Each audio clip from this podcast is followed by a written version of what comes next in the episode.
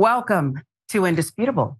I'm Sharon Reed, and for Dr. Rashad Richey. Honored to be here alongside Dina Sayegh Doll. I was just saying that name belongs on like, I don't know, the morning show. I'm kind of a fan of that one, but it's such a wonderful name. I joke that if I had a better name, well, who knows where my career could have taken off. Dina could have gone big places. Okay. Yeah. I consider this a big place though. Okay. Bigger than any place I've been. And it's close to my heart. Um, but what do you say we launch into it? Because I know you'll have a lot to say about this first one, and there's some big stories throughout the show. Hannity, the GOP wants to draft Trump as House Speaker. What on earth? You see him smiling there. It's not a joke. Who are the Republicans trying to push as Speaker of the House? Kevin McCarthy removed, first ever. How does it feel to be the first one? This is your legacy. Removed as House Speaker in that historic vote, House voted 216 to 210 to oust McCarthy, with a handful of conservatives joining Democrats to remove him. This, as we said, the first time a Speaker of the House has been voted out of office. You're out of here. Hannity claims House Republicans are trying to draft Trump as Speaker. Whew, says the ex president is open to it doesn't he have somewhere else to be in like several states? But we'll hear him out. Okay. We'll hear him out. Uh, here's what we have. Watch. Eight Republican lawmakers joining all 208 House Democrats to remove Kevin McCarthy as House Speaker, the first time in our nation's history. And McCarthy will not seek the speakership again. Now, Sources telling me at this hour some House Republicans have been in contact with and have started an effort to draft former President Donald Trump to be the next speaker. And I have been told uh, that uh, President Trump might be open to helping the Republican Party, at least in the short term, if necessary, uh, if it's needed. Anyway, now heard from a number of people. I know for a fact Donald Trump has been contacted. Uh, about possibly him being an interim speaker. Is that a reality? I, don't know. he'd be great, but I, I, actually I want Donald Trump to be the next president of the United States. If he wants to be speaker, well, he great. Still, but, well, he, uh, I, want, I'll be want clear. Him, I want him to be president still of the United run for States. president. Well, this is nuts.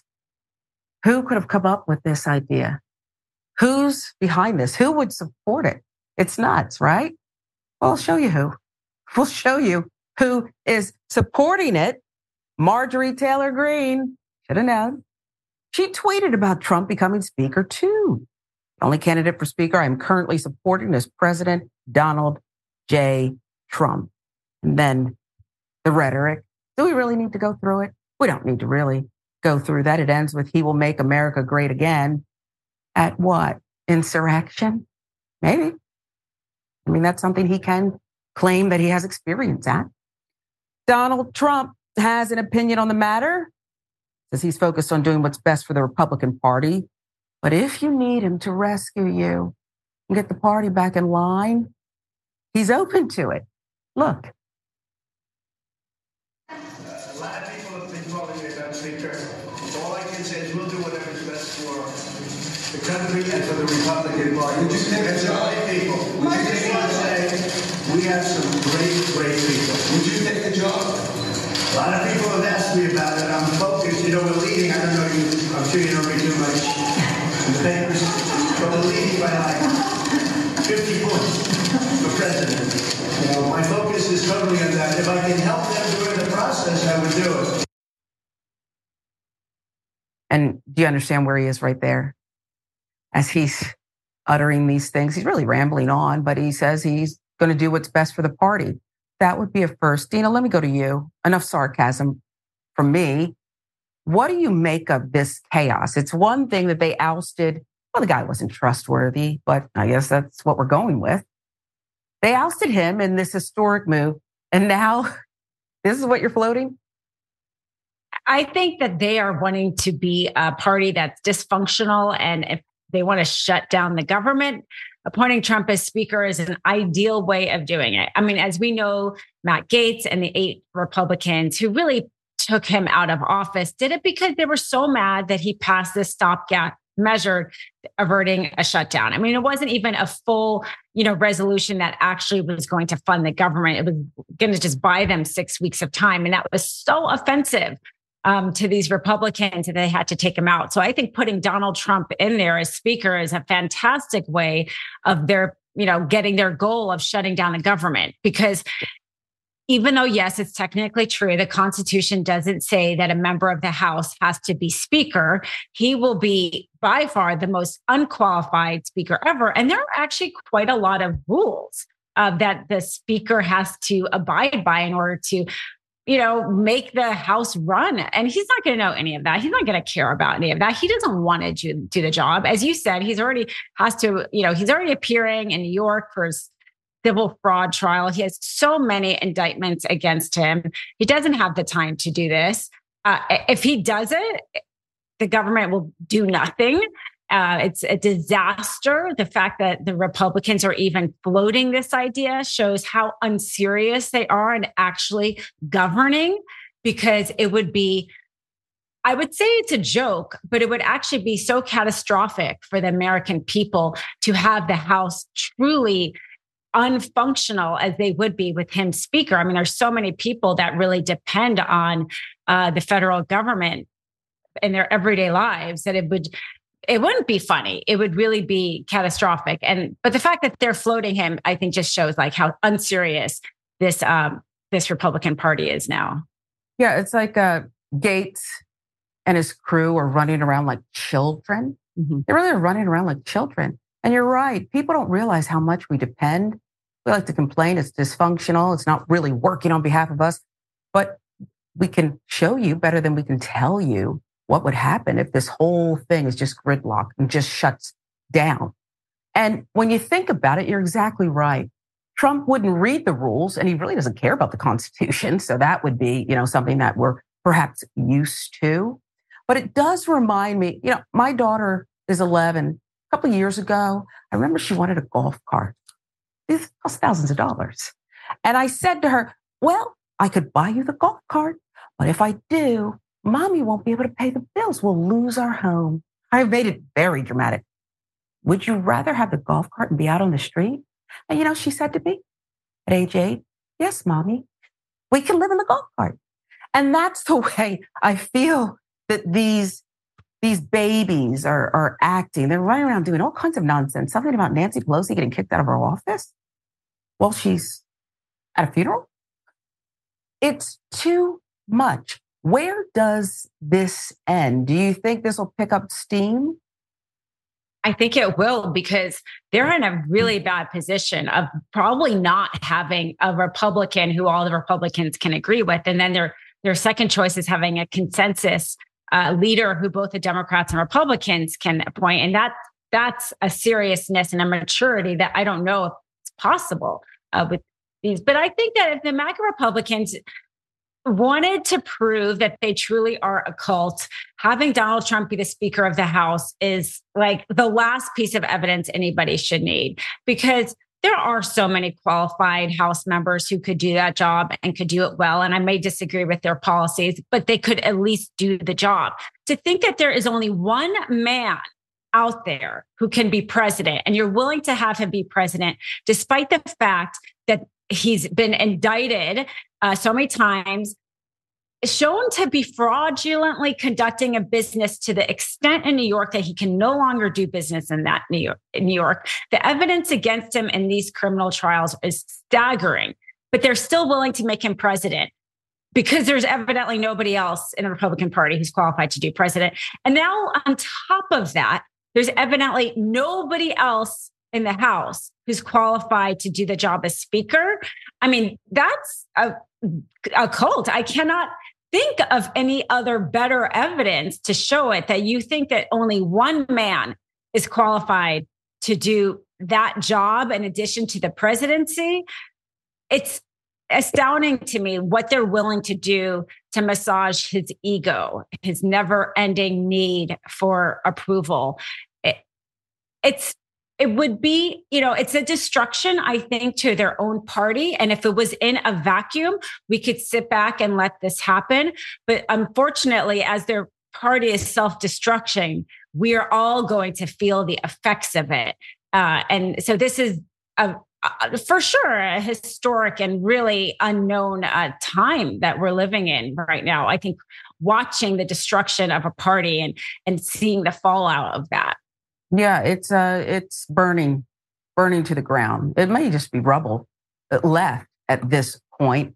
And you wonder, you know, there's all these people criticizing the Democrats. You should have saved him. Uh, maybe. I don't know. But it's all lies, chaos. Coal is burning.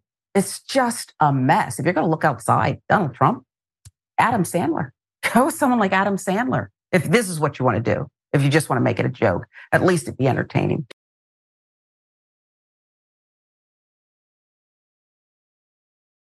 Substitute teacher puts on teacher sorority jacket.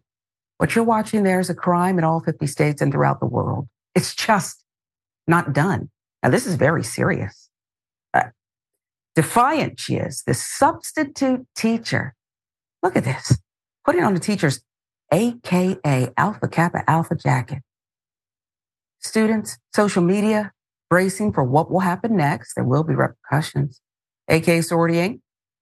is the first Black women's sorority founded in 1908 on Howard University's campus.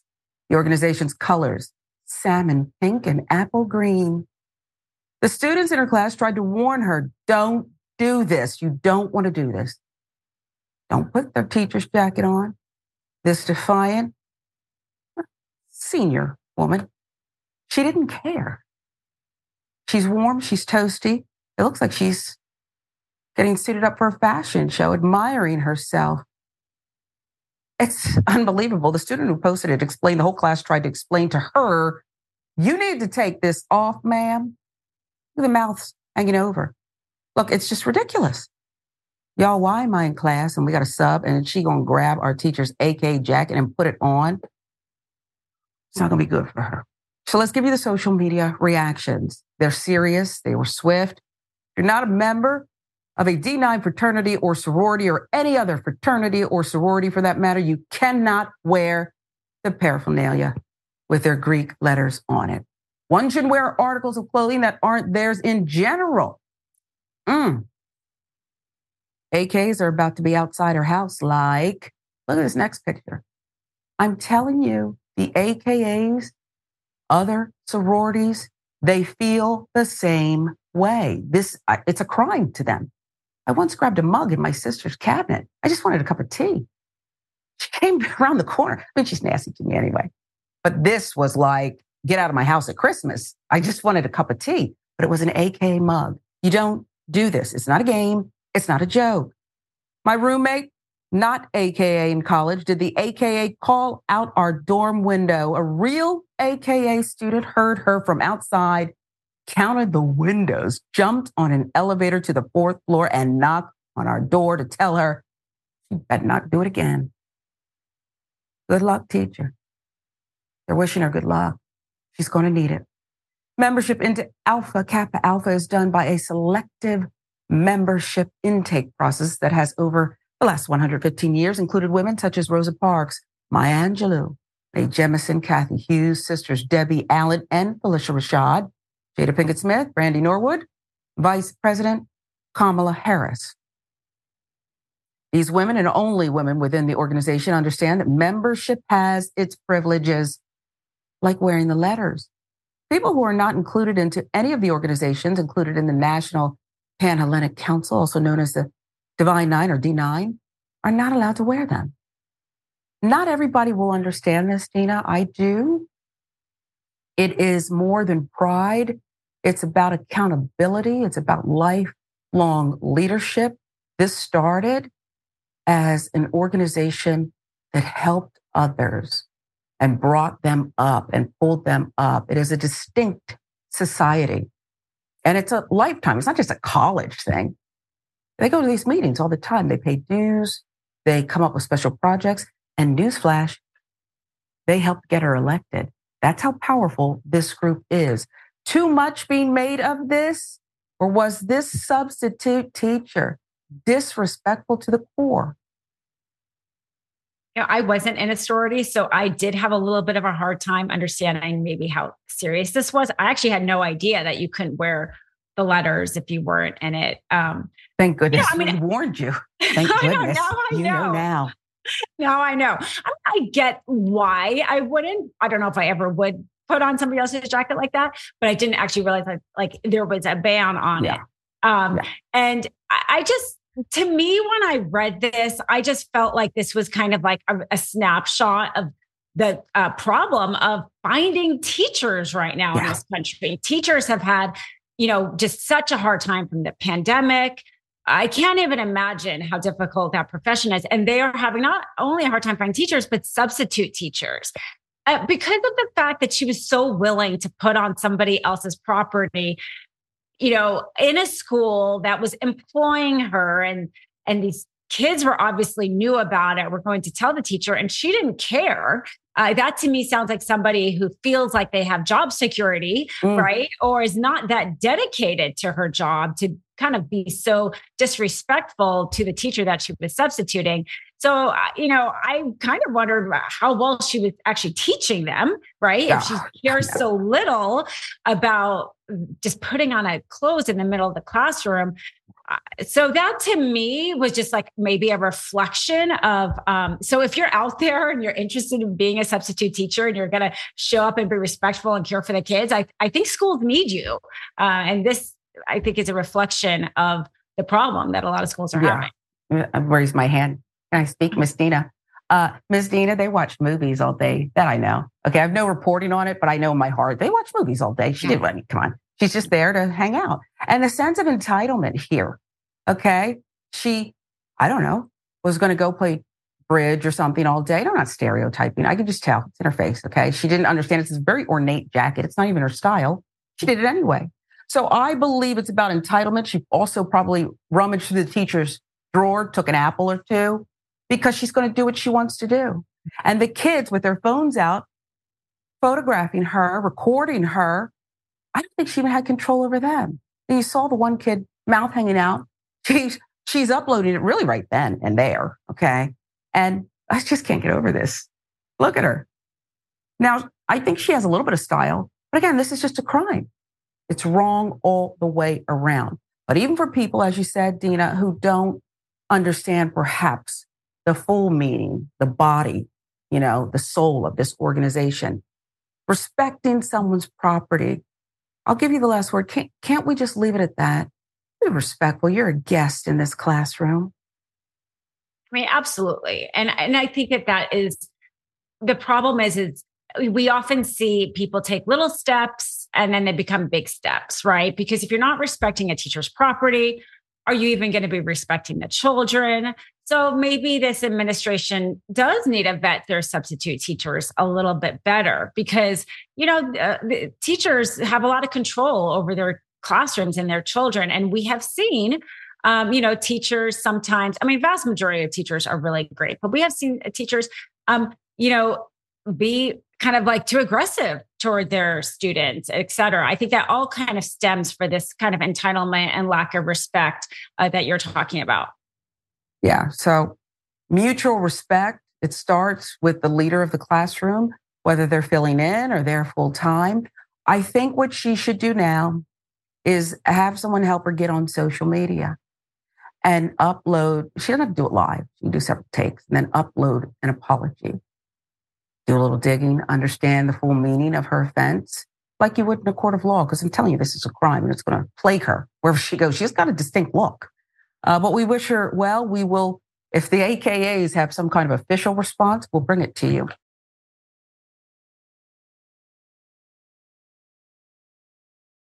This update is um, one that's really under my skin. A lot of yours too. Jacksonville Sheriff defending Le'Keian Woods brutal arrest, defending it because, you know, there was no other way. In an update, the sheriff of Jacksonville police finally issued his response to this arrest. A beatdown is what you really want to call it. Watch.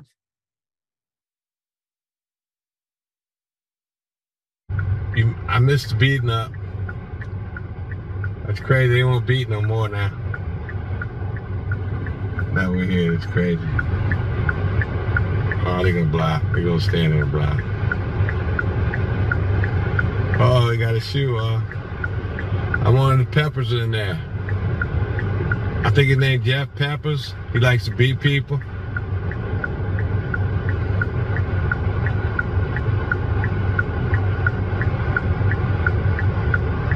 Let's see if he's bleeding. I can't get no closer. I, I, I can't get no more of him.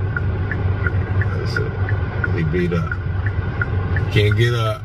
Oh my God. That's what happens. I, I got the stick in my way. I, he trying to block it.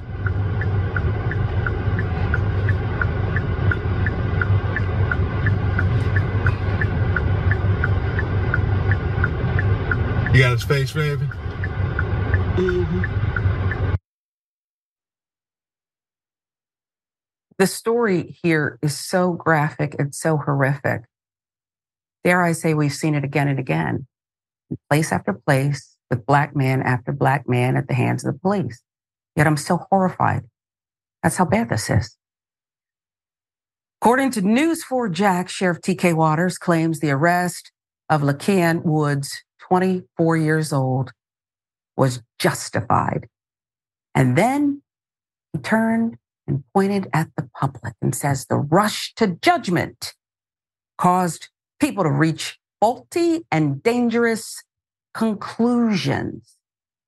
I just can't stomach to look at him already. But let's keep watching.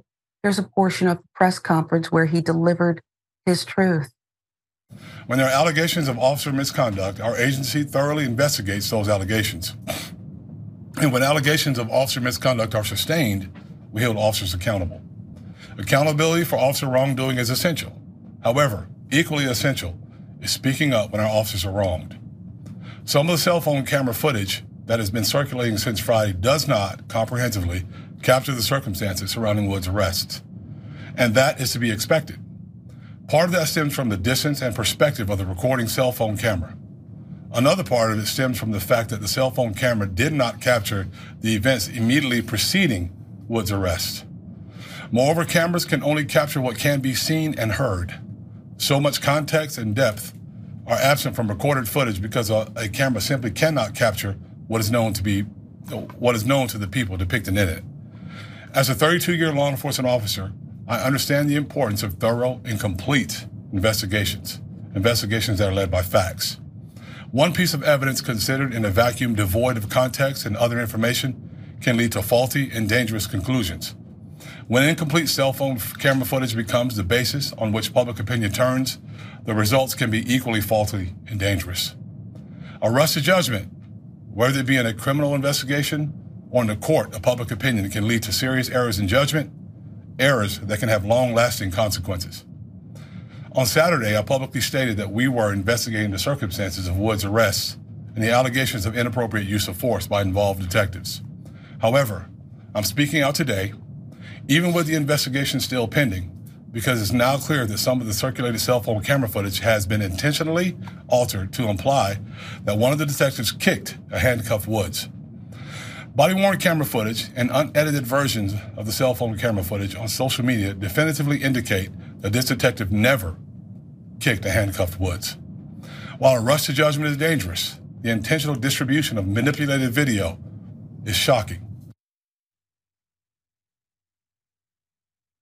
I don't know how old he is, how long he's been on the job. I could find out. What a shame. What a sham. And how embarrassing to his family and his colleagues that he actually, why did you even bother to call a press conference? reading off of a teleprompter. I know. And I can tell when someone's reading and not telling a story, not speaking from the heart, sounded like a robot, sounded like a robot, particularly with the warning that said, you're not qualified public. You're not trained as we are, and you're not to weigh in. This is serious business. Do not trust your eyes. We're trained to overlook. We're really trained to do what we want to do and get away with it. Let's show you some of that body cam footage that was released selectively at the press conference.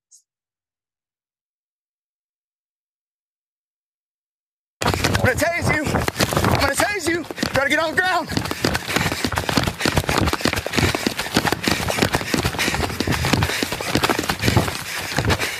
Get on the ground.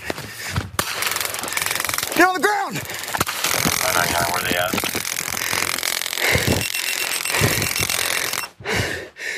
Hey, stay on your stomach. Put your hands behind your back. You're gonna get it again.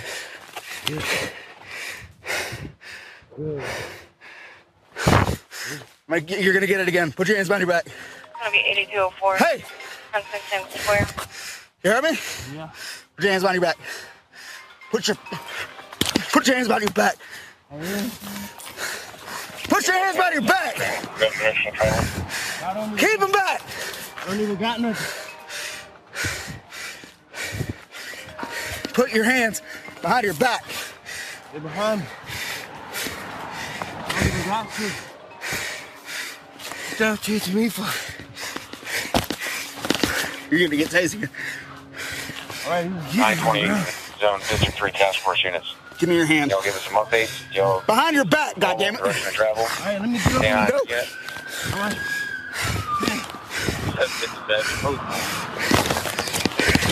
Yeah. Put your hand behind your back. All right, okay. All right, all right. Get bumpers on them in the area. Get your hands behind your back.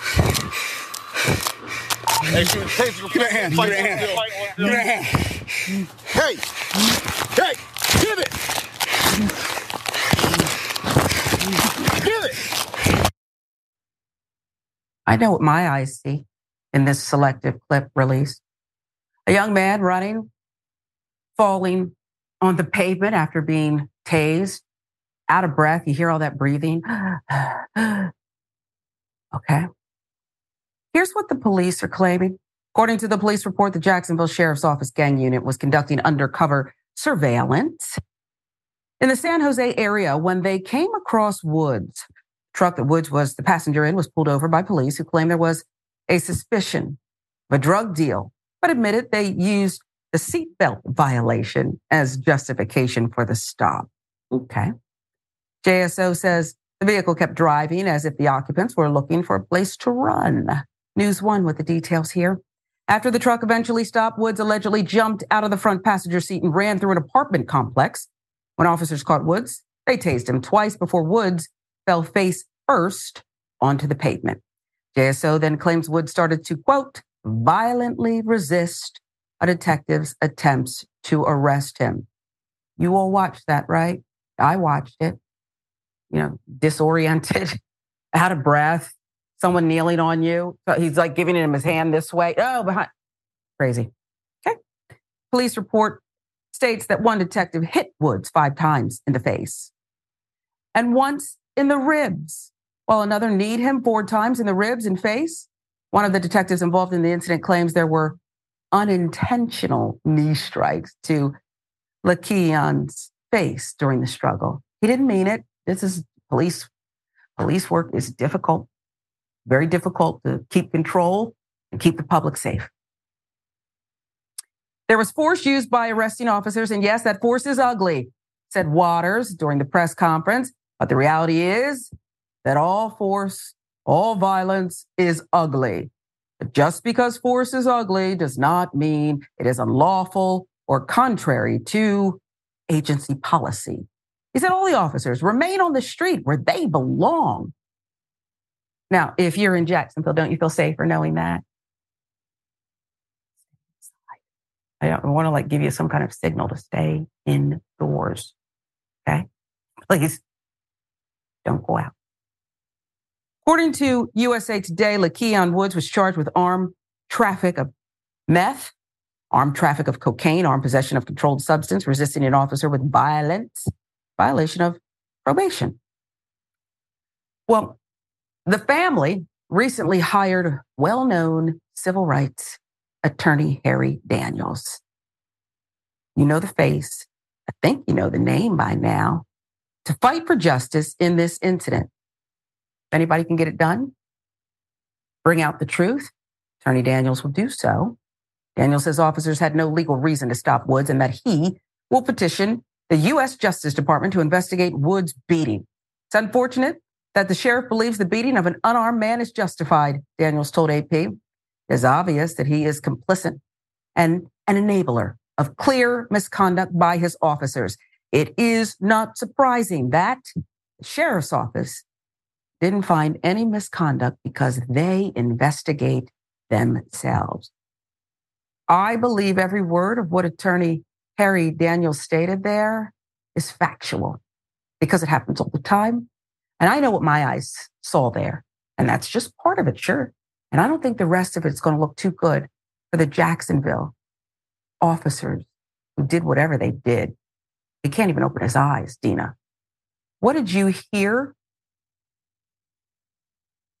Yeah, I mean, that this is uh, kind of an interesting case because there's some facts that don't help him in terms of his civil lawsuit. Um, and then there's obviously facts that are kind of suspect in terms of the police. Um, and his swelling on his face, it's a little bit unclear how he got it. I mean, he fell face first after being tased onto the pavement. You see he's bloody already in the beginning when they try to turn him over. Uh, so it's going to be hard for them to prove how, where that swelling came from. Did it come from his initial fall? Did it come from the beatings? I mean, here's the thing is with all of this camera footage we have now, it's like an abundance of camera footage.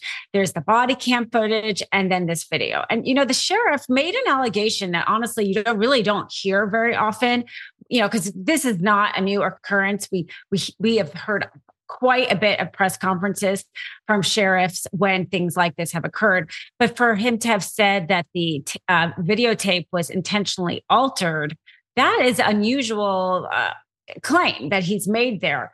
And my thought kind of goes toward if that is proven to be true, uh, whether or not that cell phone person who up, uploaded that could be held with some sort of criminal charge himself, like an obstruction of justice or something, because to intentionally alter a video in middle of an ongoing investigation and post on social media, I would, as a lawyer, advise people don't do that. Um, so I'm not sure if that actually even happened, but for him to make that kind of an allegation on a press conference, I don't know, maybe there is some evidence to it or not. But at the end of the day, the fact that's going to hurt um, the civil lawsuit is that they did ultimately charge him with um, armed trafficking of drugs. And this was an undercover unit that pulled him over. And it, so it sounds like they did find something to charge him with. And so they're going to say that the, the arrest was justified and that some force is justified. It is true under the law. The sheriff is right under the law that some force is legal. Um, and the point becomes whether or not it's unjustified in terms of like any civil lawsuit.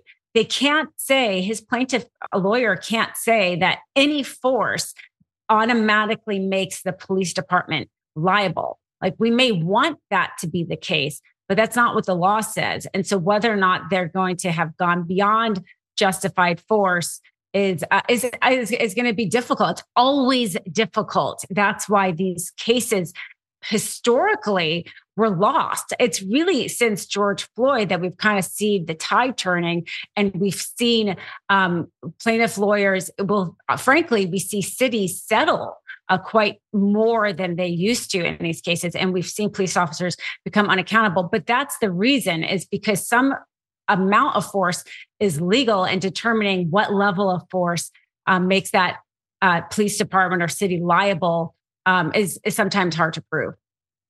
Well, I think that it is hard to prove. I, I happen to believe it's hard to prove by design. Okay. Qualified immunity, almost everything is justified. Everyone was resisting arrest. From where I sit, I just find it fascinatingly untrue. And I'm going to tell you something. When they pulled over, I'm going to say a couple of black guys. Okay. This was the passenger over a seatbelt violation. That is code for driving while black. That's exactly what it's code for. Okay. And that's what Harry Daniels, the esteemed civil rights attorney, is really pointing to that we have laws in this country that are supposed, to apply to everyone. Unlawful search and seizure, all that kind of thing. You're not supposed to just be able to pull someone over because of how they look, even if you end up being right.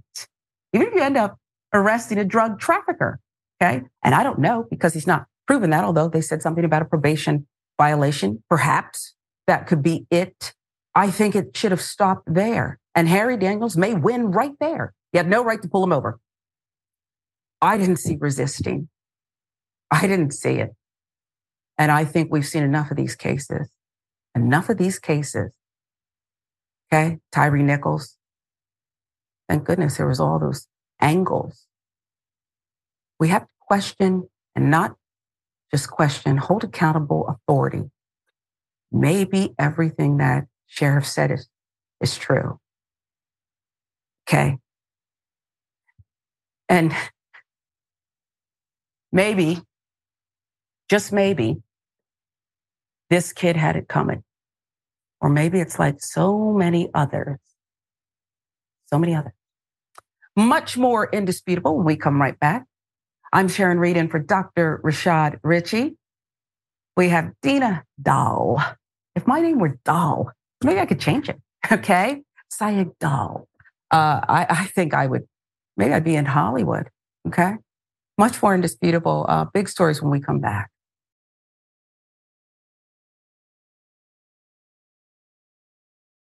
You want to call the police on them for having a barbecue on a Sunday. You're, you're I feel free! Back off! I'm going to tell there's an African American man threatening my life. Are you, are you German? He doesn't, he doesn't understand. No, no! What'd you say? I do. Me. No, tell me? Breathe. Breathe. Breathe. Do not do this. Breathe. Breathe. Breathe. Do not do this.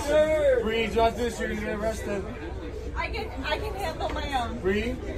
23. Breathe. What? What is it? Breathe. Please stop this. Breathe. Breathe. Stop this, or I'm I'm never gonna talk to you again. Stop you, this, or I'm never gonna talk to you again. Listen to me right now. Baby, We'll sit down right now. I'm never gonna talk to you again. Listen to me right now. He's not doing anything. He's not doing anything. Listen to me right now. No, he's not. He's not. He's listening to me. He's not. He's not. He's not. He's not. Listen. He's not. He's not. He's not. He was not talking to me. Now, let me share with you what was going on the hands, the movement, the theatrics. Karen embarrassing her partner during a dispute on the train. What happened? Did someone steal your wallet? What happened? Someone hit you or something?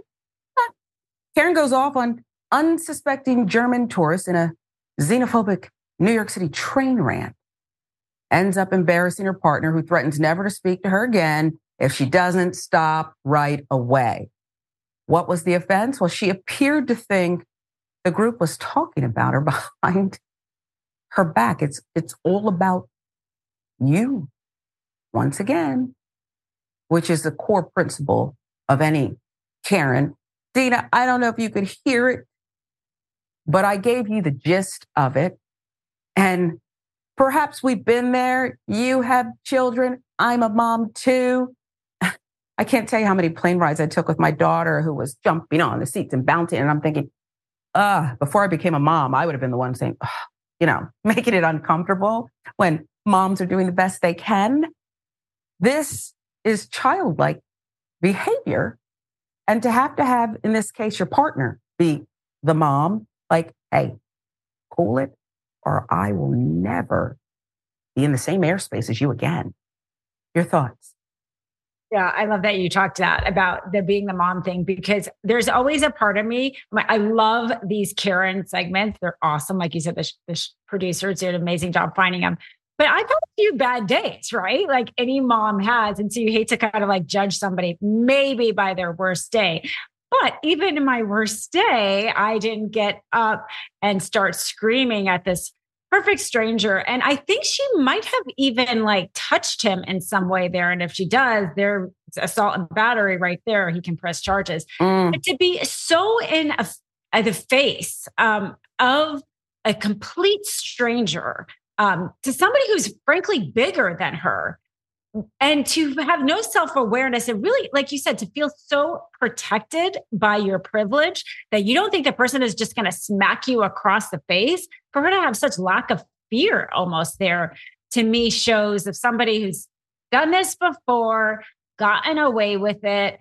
Um, you know, obviously she has some sort of like anger issues as well. But to me, as a woman, that kind of strikes me. I don't think I would feel so safe to do that, to be honest, um, to somebody so much bigger than me. Yeah, she uh, is a real one here. And, you know, and maybe I'm just getting older, but if a stranger's talking behind my back, I don't even know if I care. I'm going to see you again. I really mean that, but care less. I don't think it would even bother me. And maybe that says something about me. I don't know how you feel, but like, why not just let it go? You saw her partner like having to like pull her away again and again. It makes me wonder. And you're right. We shouldn't speculate about things. We're not in their homes. We're not in their heads. But it makes me wonder what else goes on if they cohabitate together. Do you think, as you said, not the first time she's done this, do you think that he's used to her kind of accusatory, aggressive behavior? Probably. And the fact that yeah. she feels safe doing it to a man, to be honest, she probably does do it to him and he doesn't retaliate. And that kind of makes her feel safe about it. And to your point about not caring what people think, we probably couldn't do these jobs because people tell me in my comments sometimes things about me. A lot of times they're great, but yeah. a lot of times they're not. And it's like, I couldn't do this job if I cared about what people think. So, some stranger on the plane, um, you know, she's just picking for a fight, I think, at this point. She's probably upset about something else, and this is a good excuse mm-hmm. for her to let it out. Yeah, she needs to breathe and really think about what's going on, that she needs to kind of tackle the real issue. We wish her the best. Don't you might run into the wrong person though. Might not want to do that on a train, a plane, a bus, okay, automobile. Might not want to do that.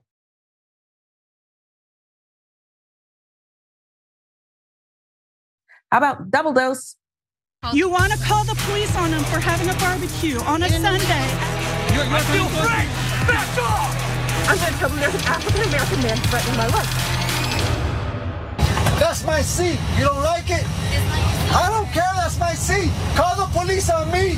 I call the police on you. I don't give. I don't give a. That's my seat. You take something from me. I take what is mine. Say it one more time. I take what is mine. Shut up. Oh Lord. You don't take from me. You don't take from me. You treat me a certain way, I'm gonna treat you right back like you treated me. You don't compel me, you don't force me, you don't violate my freedom. That's my seat. You don't like it? Switch it. You switch me, switch it. And I'll stay on the plane and I'll go liberally. You don't? You're in lawsuit federally. Take it. Down. All right, I'm gonna shut up and I'm gonna be in that seat.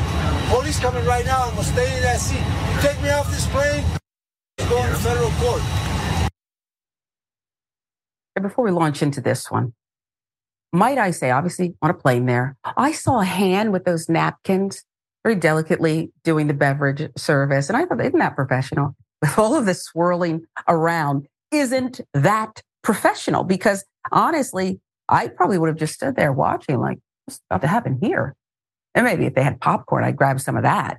Male Karen Livett, after sitting in the wrong seat on a flight. Um, if you can believe it, there's more. Here's what happened next. What did it have? What did it have? Now you gotta make a report. Now you need to make a report. Now you're gonna make the report I wanted. Now you're gonna make the report. Now you're gonna get some doctors involved. Now you're gonna do what I ask. Now you're gonna do what I ask. Now you're gonna do what I needed to have been done earlier. You didn't want to do it. Now do it. So you checked in for them. So we're gonna see uh, right now.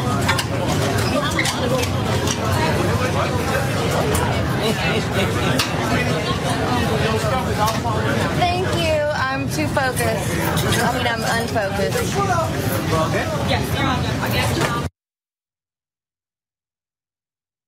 This will live on.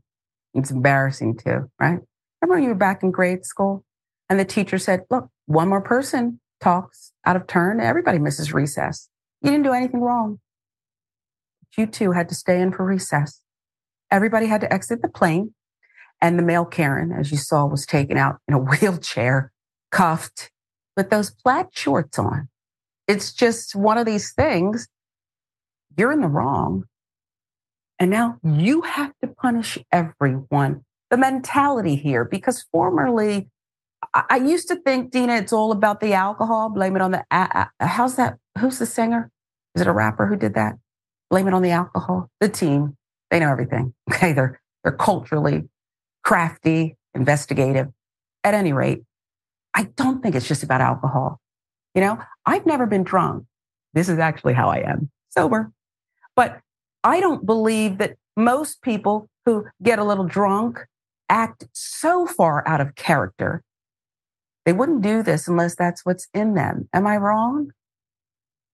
You're not wrong. I mean, Mm. and here's the thing is putting Karen's in an airplane, it's like a whole other kind of Mm. situation. That's really scary. We've definitely seen since the pandemic this escalating.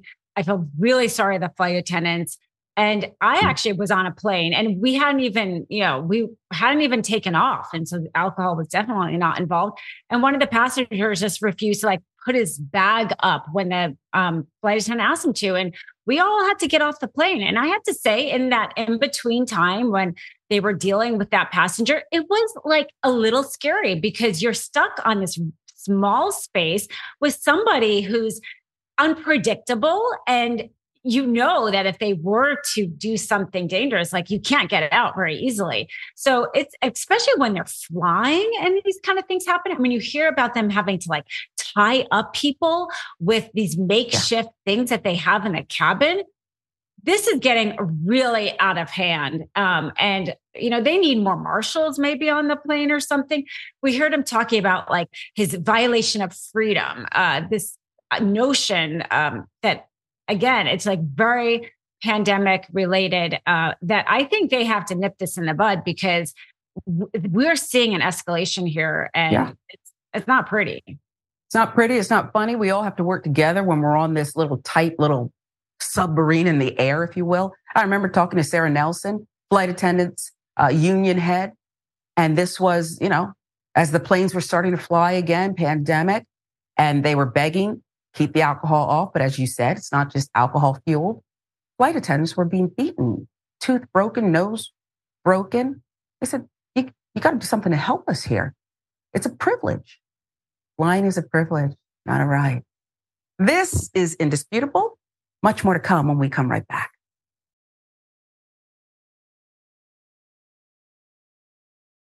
Welcome back. This is indisputable. I'm Sharon Reed in for Dr. Rashad Richey. Dina Sayegh Doll joins us once again, and I've loved being on with you, playing off off of you, opposite you. Um, these are these are good stories, and let's get you some viewer comments now about that, Karen. Mo Fury says, "Guess what, KK? Now we all talking about you. You're to yell at us too. Remember, this whole thing on the train started because she thought these strangers behind her were talking about her. So what? Maybe they liked her outfit, okay? Or maybe they said your weave is showing in the back. I don't know, but why does she care so much? Okay, her partner had to threaten her. You're absolutely right. Now we're talking about her. Can you imagine? I hope he's got good hold on her. Brutal arrest. You have a lot to say about that. Greyhound Dragon says unintentional knee strikes. That's the police claim. He did that at least three to four times. That was clearly intentional. Next TYT reporter, yet another quote, you don't know what they are being arrested for, so beating them is okay? Hmm. Jenny B says, these officers and this so called leader are why people don't trust the police. Saying they hold officers accountable is a joke, all caps, and no one trusts them. They need to fire all these people and start over. Also, uh, about the Karen on the plane here, the male Karen, Josh says, YouTube. Also, the number of idiots not caring about being added to the do not fly list. Did they ever get off of that or do they have to stay on there?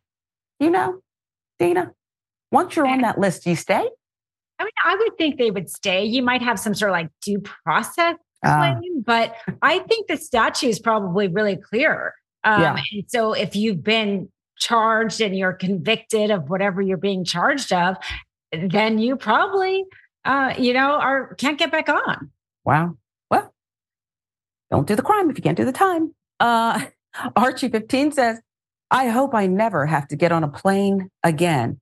Archie, you should be able to fly. It's just not right. These people are disrupting the airwaves. Not right. Hmm. Uh, let's get you a couple more, if we can, about Kevin McCarthy. you guys are going in. Hut D says, laugh my ass off. Kev Kev, shortest term ever. He is writing his eight month memoirs as we listen and chat. This is crazy. Uh, drafting Trump as the speaker, somebody not happy with that choice of words. TYT, we thank you, by the way, Jackal Dragon 1991. He says, I don't know. Donald Trump seems to like to dodge drafts. You're not going to let that go, though. Burn bone spurs, wasn't it? Didn't he claimed bone spurs called in a favor from his daddy? He didn't have to go to the war. This is the age of the strikes. 75,000 workers at Kaiser Permanente going on strike. This morning, medical workers of Kaiser Permanente walked out on strike. Watch. They're walking out. They're walking out. They're walking out. Woo! Woo! Hi, Sandra! Hey, Sandra!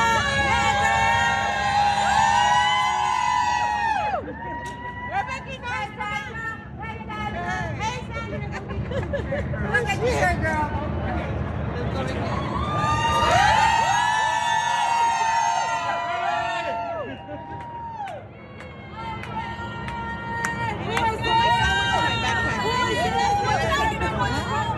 Laboratory!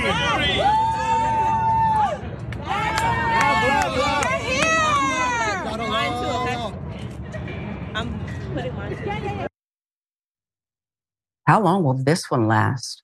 On Wednesday, more than 75,000 unionized employees of Kaiser Permanente, one of the nation's largest not for profit health providers, walked off the job, marking the largest healthcare worker strike in U.S. history. Striking employees who work across California, Colorado, Washington, Virginia, Oregon, and D.C. are represented by a coalition of eight unions that comprise 40% of Kaiser Permanente's total staff. Vast majority of the striking workers are in West Coast states. Strike began at 6 a.m. local time. Will run through Saturday morning. Employees on the picket lines include nursing staff, dietary workers, receptionists, optometrists, pharmacists. CNN with the details. All people can't afford to be without. What are they striking for? Well, striking employees say staff shortages have left them feeling overworked and burnt out. In a recent statement, Kaiser Permanente said it has agreed to accelerate hiring, setting a goal of hiring 10,000 new people for union represented jobs by the end of 2023. We're in the fourth quarter. Union Coalition is demanding higher pay, strategy by Kaiser Permanente's management to tackle chronic staff shortages, protections against outsourcing, and earlier notice when management calls remote workers back to in person work. According to an update, negotiating progress was made before the strike began, though management and the unions are still far apart regarding employee raises. What is Kaiser Permanente's counteroffer? Well, Kaiser Permanente has offered location dependent wage increases with a maximum of 4% for each of the four years of the new contract, according to an October 1 update. Now, the coalition rejected that offer, saying such a raise proposal falls to keep, fails rather to keep up with the cost of living.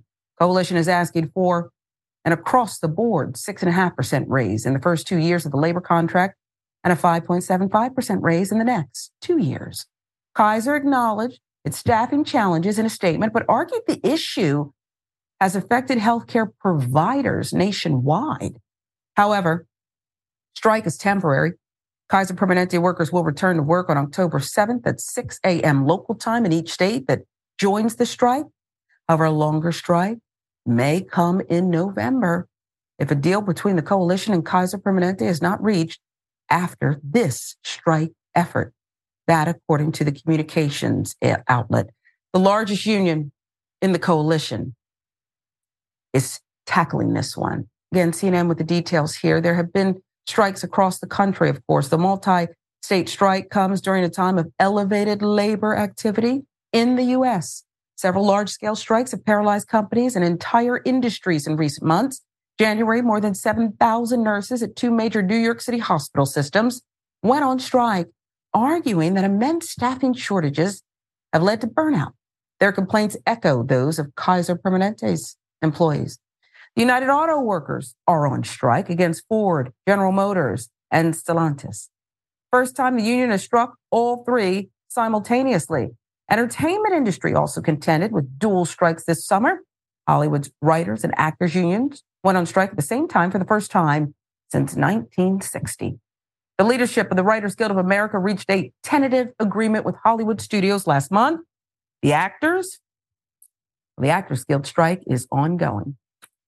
So it does feel like, and I don't know how you feel about this, Dina, but I'll, I'll, I'll lead with this question first to you.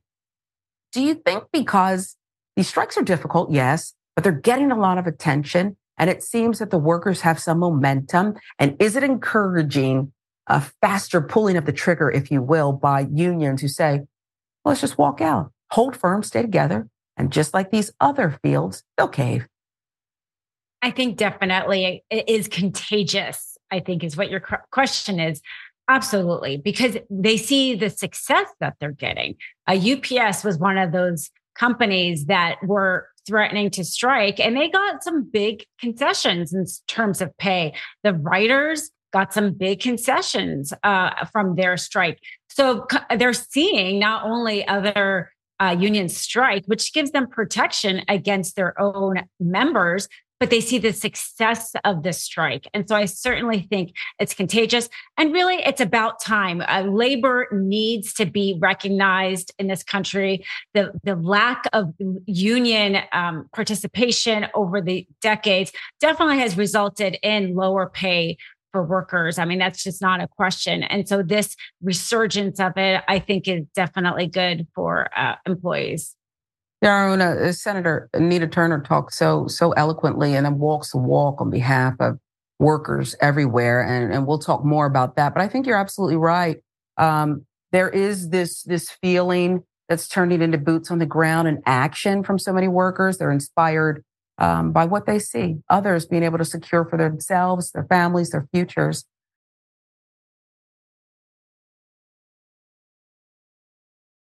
Liberty University now failed to disclose crime data. What's this about? Well, there's new reporting and it says preliminary findings from a federal investigation found that Liberty University failed to warn its Virginia campus community about safety threats. Liberty University failed to warn its Virginia campus community about safety threats, including from individuals accused of sexual violence and systematically underreported crime statistics. Private Christian university has marketed itself for years as having one of the nation's safest campuses. But the Post reported that the U.S. Education Department's findings describe Liberty as an institution that discouraged people from reporting crimes and couldn't provide basic documentation about crime on campus. Liberty repeatedly violated a law known as the Clery Act, according to the preliminary report. Federal law requires colleges and universities that receive federal funding to disseminate an annual security report to employees and students. It must include information on campus crime and efforts to improve campus safety. The AP and ABC News with the details. Schools that violate that law are often fined and required to make sweeping changes. University was already facing scrutiny over its handling of sex assault cases, while the Clery Act investigation became public knowledge last year. Lawsuits by former students and employees have accused the school of botching sexual assault reports or failing to investigate allegations of rape. The litigation was filed under the Title IX federal law that protects against sex discrimination in education and often overlaps with Clery. Liberty settled a civil lawsuit filed by 12 women last year after they accused the school of fostering an unsafe environment, mishandling cases of sexual assault and harassment. The women alleged that Liberty's strict honor code made it difficult or impossible for students to report sexual violence, said the university had a tacit policy of weighting investigations in favor of accused male students. And it said the university retaliated against women who did make such reports. What Liberty University has to say in response, we'll tell you. In a statement released Tuesday, Liberty confirmed it received the government's report in May, but said it has been corresponding with officials since then about significant errors, misstatements, and unsupported conclusions in the department's preliminary finding. The university said it would continue working with the education department Until the investigation ends, Liberty University remains fully committed to ensuring compliance in this area is met and maintained and understands the purpose of this review process is ultimately in the greater interest of our students, faculty, and staff. Liberty President Dondi Costin said. AP and ABC again with the statement. This comes three years after the university's former president, Jerry Falwell's scandal. His departure followed his posting of a provocative photo of himself online with another woman with both their pants unzipped, as well as revelations of his wife's extramarital affair. Falwell and the university have since filed lawsuits against each other over his departure. Hmm, never really understood. I, I need, okay, we can take that off. Uh, Dina, it's just, was very jarring. It was very jarring. Okay. It's not that I hadn't seen it before, but I, you know, can you start? Can you respond? Go ahead. Yes, of course. I mean, uh, clearly you could say he leads by example, but this is not a debatable situation. You're either willing to say that sexual assault is okay or you are going to protect your students and they haven't protected their students not only that but they're actually discouraging them which is so disgusting because it's really the women mostly that are affected. One out of every four college women are subjected to sexual assault statistically nationwide. But if you're in an environment where it's known that this is not even getting reported. It's possible that statistic is even higher there in that yeah. college. You know, I'm here in uh, Los Angeles, UCLA obviously is a huge school here. Before you even start as a freshman, you have to undergo sexual assault training. They they teach the students what is considered um, consent and what is not, and they have to undergo. Each student has to undergo training before they come in. So you t- you take that as an example, which is not that hard to do versus a, a college where they're not only pretending it doesn't happen, but if you're reporting it, they're then going to discourage it. That's frankly disgusting.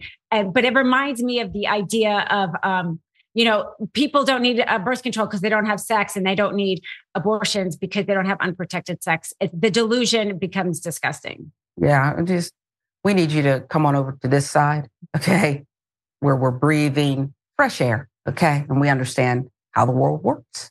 Uh, I appreciate it. Dina Sayegh-Doll, our special guest co-host today. I'm Sharon Reed in for Dr. Rashad Richey, filling in for today.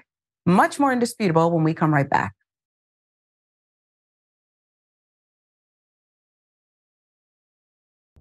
Welcome back to Indisputable. I'm Sharon Reed. Dr. Richey has the day off, well deserved. Let's get you some more of your comments. Um, you guys have a lot to say today. TYT member Tommy Treverthen this is our culture, talking about the Karens.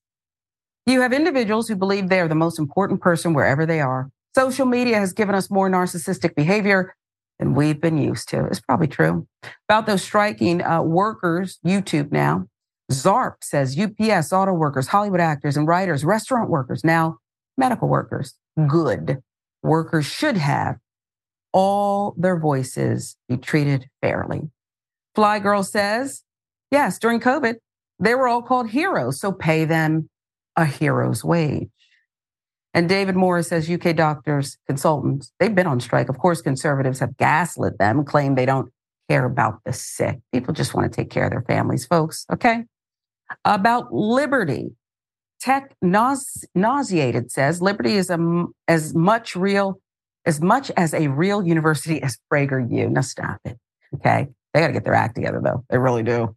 Uh, Neon Death, Twitch 07 says SAG-AFTRA is still waiting and history is repeating itself when it comes to labor. Uh, all valuable comments. Appreciate you very much for weighing in. Now, Senator Nina Turner launching workers focused political group. She's the right woman for the job. Nina Turner introduces We Are Somebody, groundbreaking initiative set to change the narrative for workers nationwide from picket lines to policy rooms. Let's look. Everybody is somebody. Most people want the ability to afford housing, healthcare, provide for their family, and be able to take a vacation every now and then. While most corporations are seeing record profits, they aren't leading to record wages. Imagine that. CEO pay has skyrocketed over 1,000% since 1978. CEOs are paid 399 times as much as a typical worker. Workers deserve better. From the Reverend Dr. Martin Luther King Jr. supporting sanitation workers in Memphis, to Fannie Lou Hamer's work for black farmers in the South, to Asa Philip Randolph's work organizing the Brotherhood of Sleeping Car Porters and organizing the March on Washington, the fight for liberation has always been a fight for workers' rights. It is in this robust tradition that I am launching We Are Somebody, a capacity building organization for the working class. Our first major initiative will be to put our full support behind the 21st century workers movement. We Are Somebody aims to serve as a bridge between those who support unions and workers and the workers who are putting their livelihoods on the line by withholding their labor and demanding better from their employers. Every worker is somebody. You are somebody. We are somebody. And if we are committed to putting a little extra on our ordinary, extraordinary things will happen for working class people in this nation. The cause is right, and the time is now. Help ensure that workers on the front lines are supported, protected, and funded. We are somebody. I adore her unapologetic passion. You can tell it comes from the heart, right? She cares about working people. It actually makes her happy. It actually makes her move a little bit too. It's like Beyonce's renaissance is, you know, up here, Taylor Swift too. And then look, Senator Turner's right up there with what she believes and performing on behalf of workers. The values behind We Are Somebody, one job should be enough. Workers' rights should be codified into legislation. Strike without fear. And the need to rebuild the middle class. What she's saying there, Dina, is not radical. Isn't it the American way? You work so you can achieve something, so you can pass something on, so you can enjoy life, not so you can rush home if it's not in jeopardy and then rush out, work all night, leave the kids fending for themselves, not because you want to, because you have to. This is too much.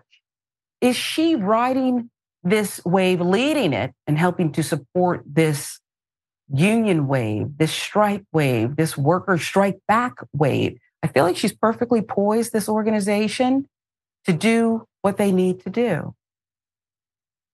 I mean, absolutely. So satisfying with the GOP chaos that we led our story with to see an elected official doing the right thing at the right time for the right people is so satisfying. So glad that she's doing this initiative and this group. And it's about time workers here finally, I mean, they need, like you said, they, we need a living wage, we need health benefits, we need vacation pay, we need childcare leave. It's just about time workers in this country um, you know, it's just we know it's it's too tough. Um, you're willing to do the work, but you're not getting really paid what you deserve. And I think we need as many. Uh, they need as many allies as they can, and um, I'm glad that she's doing it. I am too. You know, when you think about members of Congress who, at least most recently, were scared to give themselves a pay raise, but they're like, "Well, we do deserve it. We need it. We're living in two households, two cities, whatever." Okay, maybe you do, maybe you don't. Let's deal with the workers, people who sent you there. Remember us? Remember us?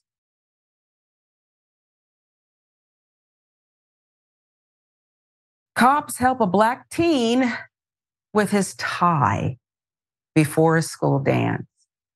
Well, this one is warm and fuzzy and real. Pennsylvania, Officer Brendan Linebarger of Pitcairn Police Department helped the young teen tie his tie before a school dance. You remember going to your first dance, how important it is? You don't know how to tie the tie. Maybe there's no one to help you. Here's the background. A lady they called Dee took her son Z to the police station requesting a citizen assist. By definition, these are non emergency calls requested by a person that could range from anything like a noise complaint to lost property. The route with the details here. In this case, Detective Caruso was dispatched to respond to the call and learned upon arrival that the request was to help Dee's son with a wardrobe meltdown. He didn't know how to tie his necktie for the school dance. Dee didn't know how, and seemingly Caruso too. Now what? Well, she called Officer Brendan Linebarger for backup, and he came on the scene. He offered to tie it for him, teaching him how to loop, tuck, pull, or whatever you're supposed to do with it. Even made sure it was the perfect length right at the belt line. These are things I didn't know. These are things Dee didn't know. But didn't Dee get help for this young man? Police department said on Facebook, community policing is very important to the Pitcairn Police Department. Knowing that our residents know that they can come to our department and to our officers to assist them with a task so small of tying a tie is very important to us. Have a great time at your first school dance, see? okay, I love this one. And those who know me know that I love to pick apart these police statements. We care, here for you, working for you, protecting you. You know, local news does the same slogans. And I could go in on whether that's true either. Watching out for you. But in this case, I find it very sincere. And it starts with what the statement begins with. Okay. Knowing that our residents know that they can come to our department and to our officers to assist them with a task so small, tying a tie. That resonates with me on this one, Dina, because if there was discourse, and I'm not saying they're perfect, I haven't researched them all the way, but if there wasn't this comfort level, this person Dee knew I can go there, I can call, and they'll be there for him. There's not a fear that they're going to turn it into something. I think that does speak to the truth, the veracity of the statement. What do you think?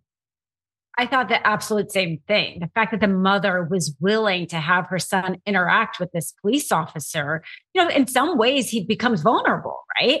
She kind of opens him up, and but she trusts the police officer and really that police department. She probably didn't know which police officer was going to come out and help at the mm-hmm. time. So that says a lot to me that they are doing that community police work but they said and you know here in los angeles we had lapd had years of problems the rodney king beatings the rampart uh, division scandal and they finally did a task force and one of the big things that changed the lapd significantly was this community policing uh, cities that don't ever really do an outside task force and kind of really hold themselves accountable and do change have problems over and over and over. But if they're willing to change how they interact with the community that they're supposed to be keeping safe, to form a trust level, and not only a trust, but she must have known them. She has had interactions with them outside of security, let's say, or policing. That's the idea of community policing,